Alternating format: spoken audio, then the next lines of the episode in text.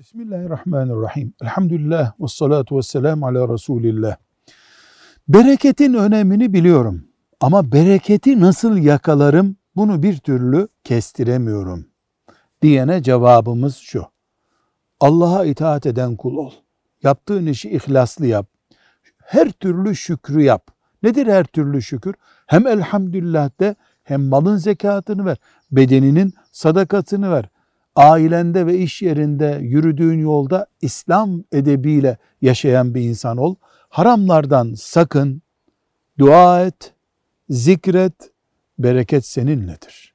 Velhamdülillahi Rabbil Alemin.